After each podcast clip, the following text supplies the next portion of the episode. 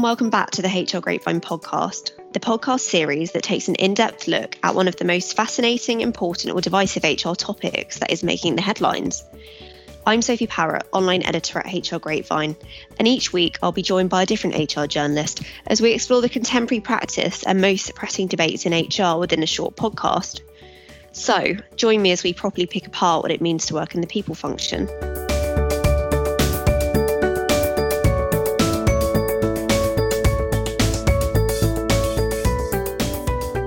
Hello, and welcome to a special episode of HR Grapevine's weekly podcast, hosted by myself, Daniel Cave, head of content across the Grapevine portfolio, in lieu of Sophie, who is off this week. So, Sophie, if you're listening, I hope I don't break the podcast series, which you've spent so long curating and perfecting.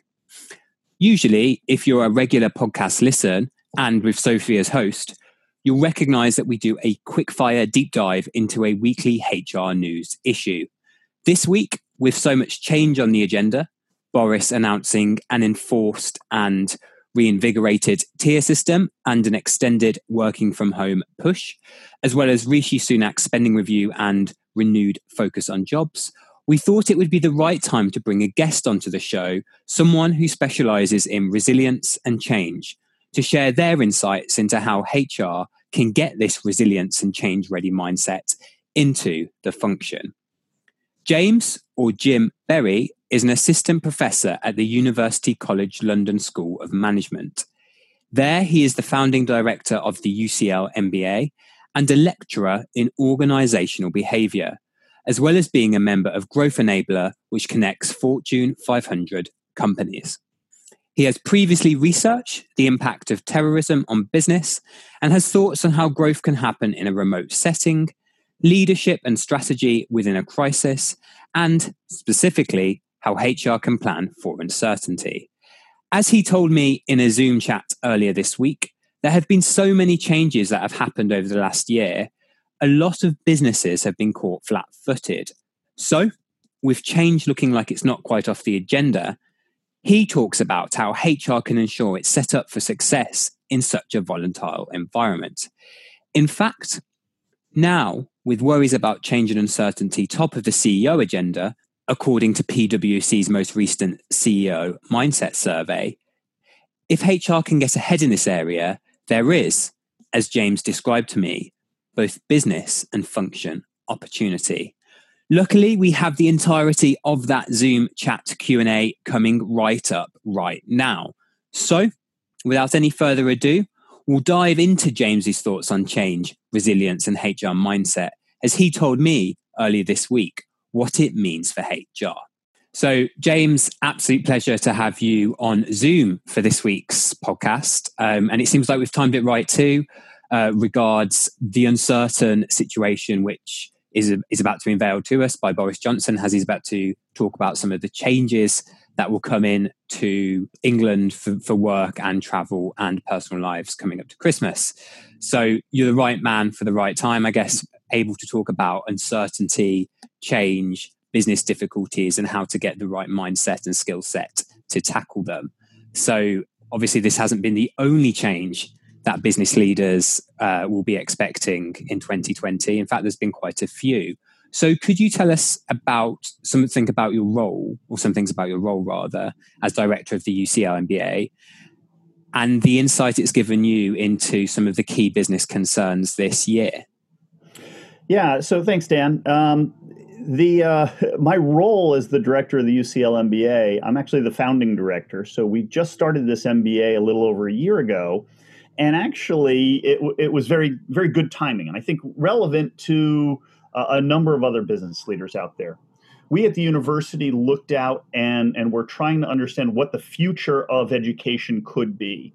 And we had seen moocs come and go those massively online courses um, and they didn't seem to deliver the kind of education that we had been looking for and, that that depth of learning that you can get from peer-to-peer interaction so we created a different model uh, that allowed for what we call uh, classroom based delivered online MBA. And this allows students to come together uh, for an hour and a half each week for per module and actually have an in-depth discussion so they can get contextual based knowledge but this was something that we did as a university looking forward and saying where are some of the disruptors that could come? Can we put something in place on a small basis? So the mba is part of a much larger university but we were really a pilot to see could we deliver premium education in this modality? Not switching off and just doing a completely asynchronous thing but but can we could we move the classroom to online and keep that interactivity and actually i think this is something and i not just think i know talking with business leaders across the globe it's so many changes have happened in this last year and a lot of businesses were caught flat-footed about you know how could i have planned for something like this and I think one of the, the lessons that's going to come out of this is that you do need to be looking down the road and, and, and forward and saying, what could be coming that could disrupt our business? And how could we put something in place that, in that moment's notice, might be something to, to shore us up? The entire university has gone online, and the MBA program that we developed has actually helped the university make that transition in these times of crisis. So I don't think that would have happened had we not had COVID, but because we had that capability in house, we were able to leverage that and move much quicker than some of our competitors. So, some of the things, uh, key business concerns for me is nobody's really sure how we're going to come out of this. And uh, as you mentioned, you know, Boris talking about what the new rules are. Uh, the new rules aren't just in the UK, but they are across the globe. Many businesses span governmental boundaries. So one set of rules here in the UK might be very different than a set of rules in Europe, might be very different than a set of rules in the US or in Asia. Um, so really understanding that that that what is the environment we're playing in, I think is going to be key. And what's the range of possibilities that it's going to go in? We kind of knew we were going into a second lockdown. So businesses shouldn't have been too caught short on this one. Thank you very much, James. I like that how how you and I think this will resonate with a lot of people in the business and HR community that 2020 has been seen as both a threat to business as usual and sparking, um, I guess, future looking uncertainty. Um, it's a bit of a segue, but I know you, you've written anti-terrorism textbooks before and charted some of the threats that businesses can, can face there. How does 2020, or looking back now, how did the last 11 months of 2020 rank as a threat to business? Yeah.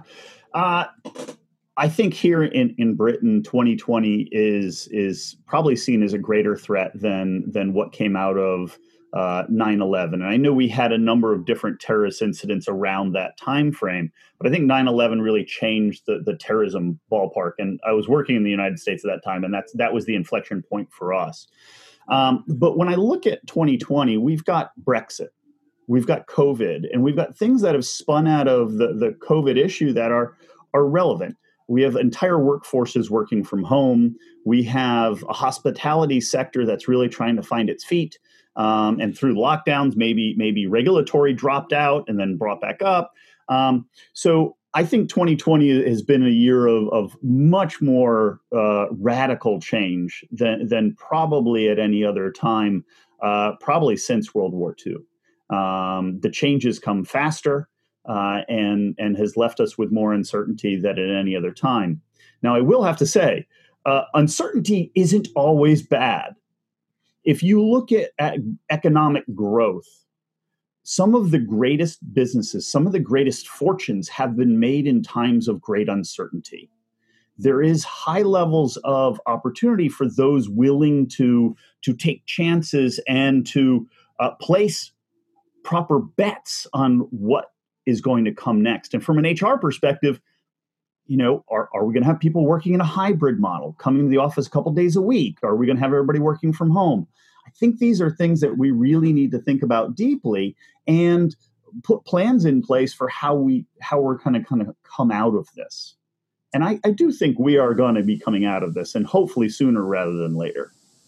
So to talk about uncertainty in in that positive light that you've yeah. you've just said, this is part of uncertainty. It's not just bad; it can provide good as well.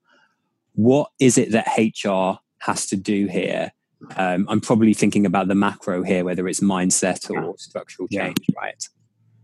Yeah. So, so whenever you're you're in a situation of crisis, you, you have a worry that um, fear comes into play and, and, we know so i'm, I'm a faculty member in, in, organizational behavior. I study the psychology of management. And what we know about situations when there's high levels of uncertainty is, is it can induce fear. And, and what we know psychologically about fear is is that it is actually cognitively limiting.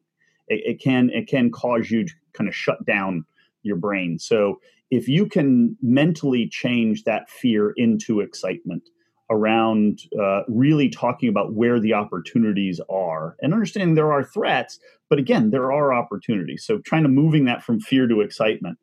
The other thing that HR leaders need to really fight against is this tunnel visioning. Whenever a, a crisis comes in, a lot of people tend to get that that I'm only focusing on this one problem right now and particularly in a situation where there are multiple things changing at a time if you only focus on one thing you better worry because you might get hit in the side from something else. So you've got to really broaden out that perspective and some of that is where are you getting your information sources? Most people you know get very narrow in that bit. You need to be broadening that out and figuring out where what's coming next and looking around dramatically as to where you can get this. And last uh, tied to those two is in a crisis or under uncertainty, people tend to want to fortify their position. So let's let's reduce headcount. Let's let's pull as much capital as we can into the center part of the organization. Let's let's reduce our outsourcing. Let's let's what that does is yes, that may give you some some funds in order to to to to sustain yourself forward. But what it also does is it limits your ability to mobilize, to be able to take advantage of opportunities that may come up and to be able to shift maybe your business slightly in order to take advantage. A restaurant that only had in person dining is now doing takeaway. Might needed very di- slightly different staff in order to handle that. Um, and so, so those kind of things, uh, you want a more flexible staffing piece. So, from an HR perspective, you know, not giving into the fear, but but but really looking at it and saying where are those opportunities? How can i get excited about business instead of just fearful about business? And then moving away from that tunnel vision and broadening out that view and pulling in information resources and fighting that that that tendency to want to fortify yourself. When you do that you build these walls and the next cataclysm can cause them to fall down. You need to stay mobile. You need to stay flexible and nimble when in terms of of uncertainty and, and that would be advice for HR leaders. Brilliant. I, I, like how you charted there that there is a channel of fear that has definitely run through 2020. Although there is opportunity, although some firms have seen more dynamism, there is definitely a channel of fear too. Not just from staff who might be fearing that their um, job security, financial security is is a lot more precarious this year, but also yeah. from the leadership as well, who are fearful that maybe their strategy isn't right maybe their staff aren't doing the or, or embedding the things that they're trying to do. This is now all happening remotely as well, which can yeah. shoot up that anxiety, right? Um, well, you you bring up that strategy isn't right, and I think that's an interesting piece because most companies would do an offsite and do three or four days of strategic planning every two years, and they might look out five years now. When you're in this situation of high uncertainty, you need to be moving that much more rapidly that cycle needs to happen much quicker. Now, it doesn't mean you don't look out five years, but you might need to look out five years every week. So instead of having three or four days offsite for a team to go through a, a five year strategy, you might need to every Friday have a one hour check in with a diverse team and say, hey, this is our current strategy. Is that still right? You know do we need to adjust this? Do we need to maybe massage it and say no we need to go this direction? And i think from that organizational behavior perspective that's one of those key things is that you need to mirror the speed inside your organization of nimbleness that is happening outside in the environment. And if the if the government's changing its rules every month you might need to change your strategic direction at that that level so, so, so, should this inflect the way that you're managing and engaging the work, workforce as well? What you've just talked about is is strategic. Is this exactly Absolutely. the same now for your people going down? Absolutely, it, it is something that that is, that is really key. As an HR leader, you have you have a unique position within an organization as kind of a nexus of communication. You you have a view into the entire employee base, but you also hopefully have a voice at the senior leadership table. And pulling both of those pieces, it's not just getting the right message from the top down, but in times of uncertainty, sometimes your distributed workforce is going to be having a much better view of what reality is because you have different viewpoints on a problem. And in times of uncertainty, you want to look at problems from multiple viewpoints. So you need to be able to feed that information back up. Um, and so, so really being that nexus of communication, I think, is really key for HR leaders, and and doing it actively, not passively. Well, James, thank you very, very much for taking the time to speak to us this week. It's been an absolute pleasure to have you and to share some of your insights with our audience too. Yeah, no problem, Dan. It, it, it was great. And realistically, it's a tough time out there. I get you. But being pessimistic isn't going to help. Try to find the places where you can make moves and, and where you can take advantage. And I, I think I think that's a word I'd want to leave with your with your listeners. I hope you'll agree with me that that was absolutely fantastic. A massive thank you to James for his time this week. And if you did enjoy that, please do follow our podcast series on Spotify, Apple Podcasts, or your podcast platform of choice. Every week, we deliver cutting edge insights from HR experts on the most pressing HR topics. Next week, we'll be back with your usual podcast serving.